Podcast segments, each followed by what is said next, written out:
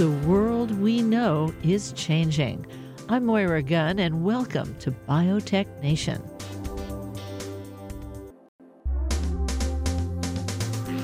The world we know is changing. I'm Moira Gunn, and welcome to Biotech Nation. Dr. Daniel Bloomfield is the Chief Medical Officer of Anthos Therapeutics. Daniel, welcome to Biotech Nation. Nice to see you. Nice to hear from you. For any number of medical conditions and medical situations, there's a concern about blood clots, just their general medical condition, people with cancer, people undergoing surgery, to name a few. I didn't really put it all together until you told me that one in four people, and I mean all people, one in four people die of a blood clot. So that's absolutely right, Moira. A, a, huge number of patients die from blood clots, and probably the most worrisome are heart attacks and strokes. And so, given the number of people who die from strokes and heart attacks, we need to find medicines to prevent those from happening. So, what's the difference between uh, having a clot and just bleeding? Right. So, your body needs to stop bleeding. If you get a cut, your body has a process of forming a blood clot to stop the bleeding. And that's normal. The blood clots that we're talking about are not normal. It's when the body creates clots abnormally, which cause certain types of disease or problems. Those blood clots are what we have to prevent. We want to prevent the clots from happening, reduce the risk of stroke, but we don't want to affect bleeding. We want your body to still be able to form a clot to stop bleeding. Now let's go into this. What happens when you have a blood clot? So, so there are two types of blood vessels. There are arteries where the body, the heart pumps blood out to the body and brings oxygen to the tissues in the body, like muscles or, or the brain. And blood clots in arteries means that those tissues don't get the oxygen they need and the tissues can actually die. A heart attack is when part of the heart dies. A stroke is when part of the brain dies. And so that's the consequence of having a clot in an artery. Now, on the other side, blood comes back to the heart through veins. And it goes back to the heart through the veins and eventually goes to the lung to get more oxygen. But in the veins, you can also have blood clots.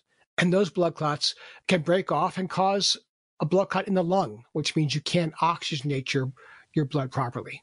When you said one in four patients die of, of blood clots, most of those are people who die of blood clots in the arteries. So this is a heart attack or a stroke.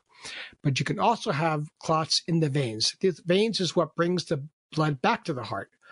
Comes back to the heart, goes through the lungs, gets more oxygen before it goes out again to the tissues.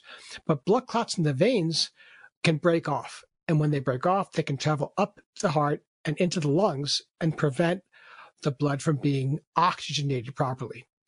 Now, these blood clots are common in lots of people, but they're particularly common in patients with cancer. And that's a major issue that we're trying to, to approach here. Why is that prevalent in patients with cancer? When someone has cancer, there are things that happen besides just the cells getting bigger, causing a tumor. There are, in fact, different types of things that cancer cells can put out that actually increase your risk of having a clot. And in fact, the risk of having a clot, if you have cancer, is much, much greater than the risk of having a clot if you don't have cancer. Now, what are the standard treatments when you're in danger of having clots? So, the standard treatments are blood thinners. You want to thin the blood so that clots don't form. And these blood thinners uh, can be used to treat blood clots that are actively happening, and they can be used to prevent blood clots. If you think about the one in four patients who die, we want to prevent those clots before they before they kill you right? That's that's the focus of a lot of research. How do we prevent those clots from happening? But if you show up in the emergency room with a clot, these blood thinners can also treat those clots. The treatment of blood clots started a long time ago with a drug called warfarin. And warfarin actually affects a number of different factors that are involved in clotting. The clotting process involves factors which together cause uh, blood to stick together and you form a plug that stops blood from, from bleeding. And warfarin blocks a number of those factors and therefore um, prevents clots from forming that are abnormal, like clots in the arteries and veins. But at the same time, it's affecting factors which are also needed for normal clotting to stop bleeding.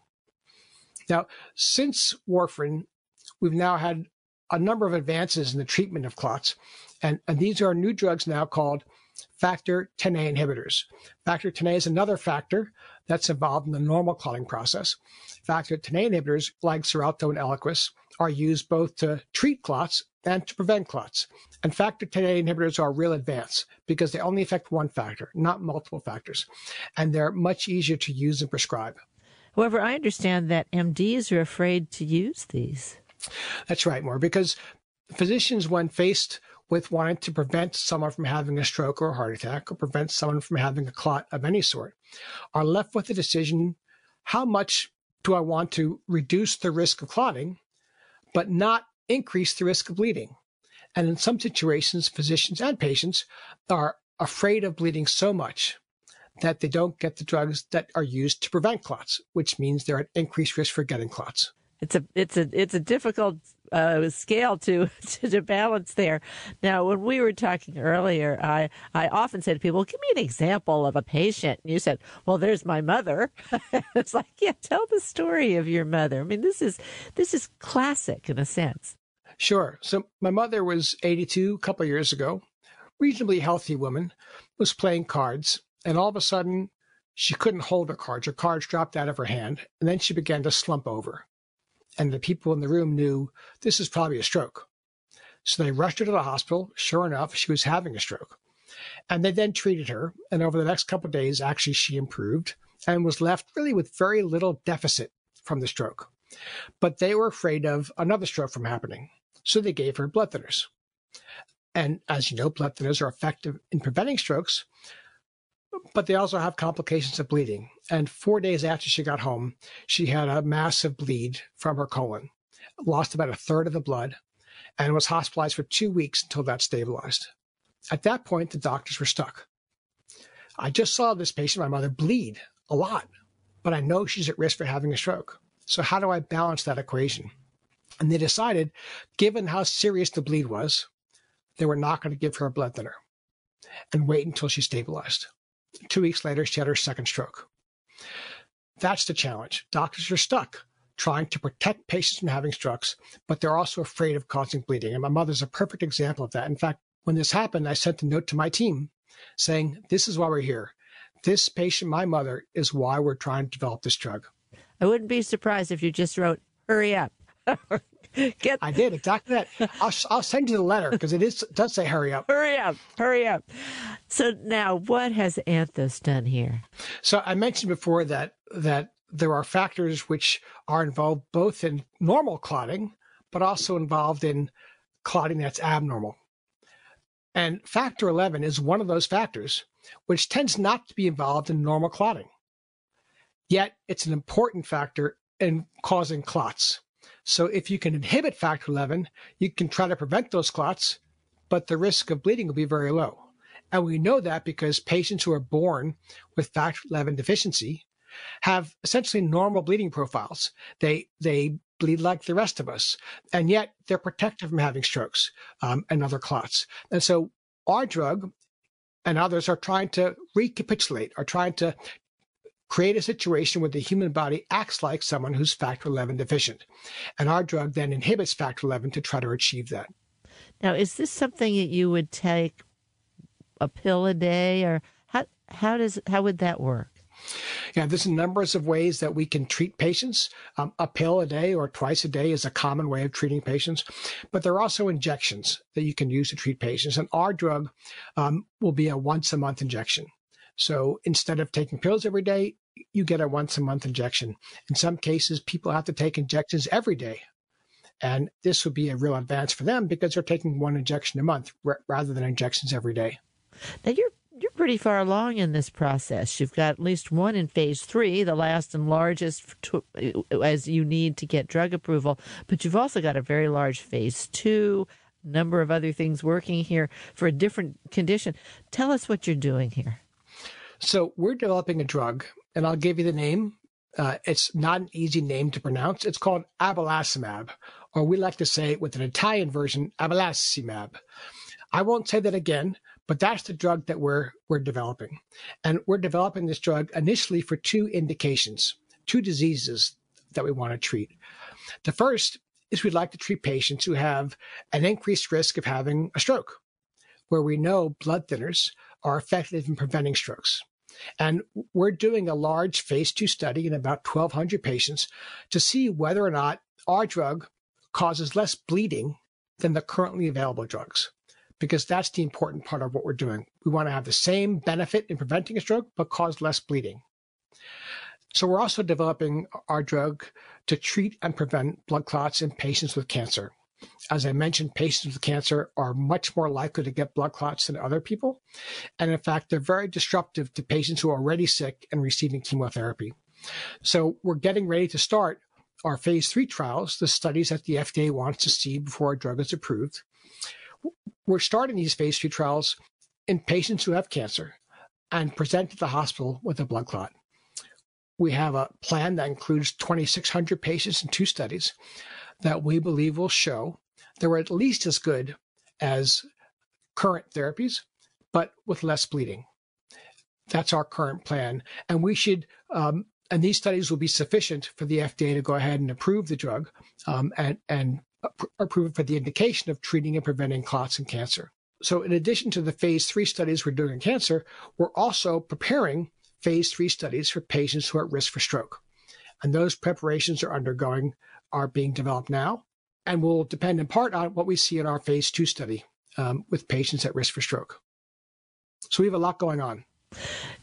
I know that one of your studies, you looked at people with knee operations. This obviously has to do with surgery.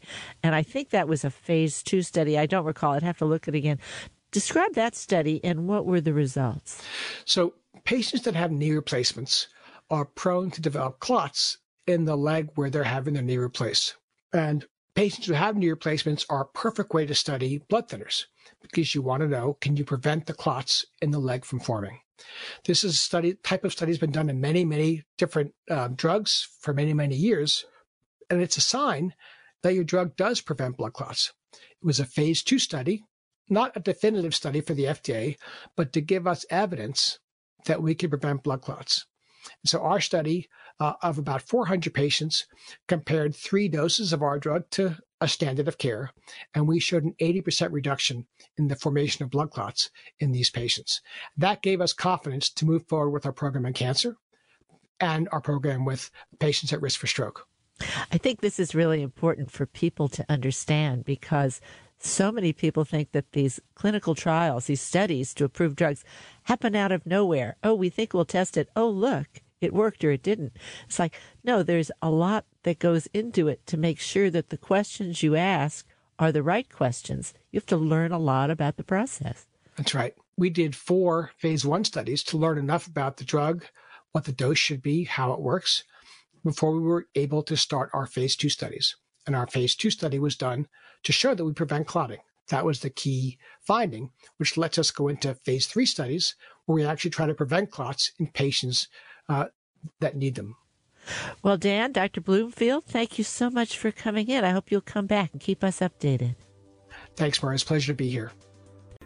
Listen to more biotech podcasts at biotechnation.com or subscribe on your favorite podcast provider. Biotech Nation is a regular feature of the weekly public radio program Tech Nation. Listen to the full show via podcast or on your local public radio station. For Biotech Nation, I'm Moira Gunn.